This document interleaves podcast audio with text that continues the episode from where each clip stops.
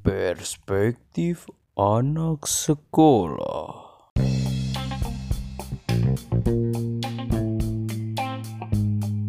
Halo semuanya, halo teman-teman.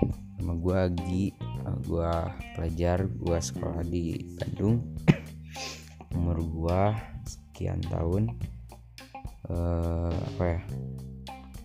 Di podcast ini kita bakal ngebahas apa pun tentang tentang apa pun dari perspektif anak sekolahan di kota Bandung. Uh, nggak ada batasan bahasan sih sebenarnya. Uh, kita fleksibel bakal ngebahas apa pun. Yang pasti terupdate enggak sih nggak nggak juga yang terupdate. Makanya uh, pantengin aja terus podcast ini. Mungkin ke depannya bakal bakal berkolaborasi. Eh anjing kolaborasi. Bakal apa ya? Bakal banyak pengisi-pengisi pembicara-pembicara di podcast ini. Selain gue soalnya kalau ngebaca sendiri nggak asik gitu.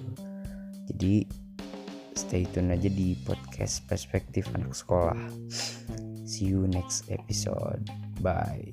Kalian kalau teman-teman aing kalian harus mendengarin ini anjing bisa eh sorry kasar. Dah gitu Pérez.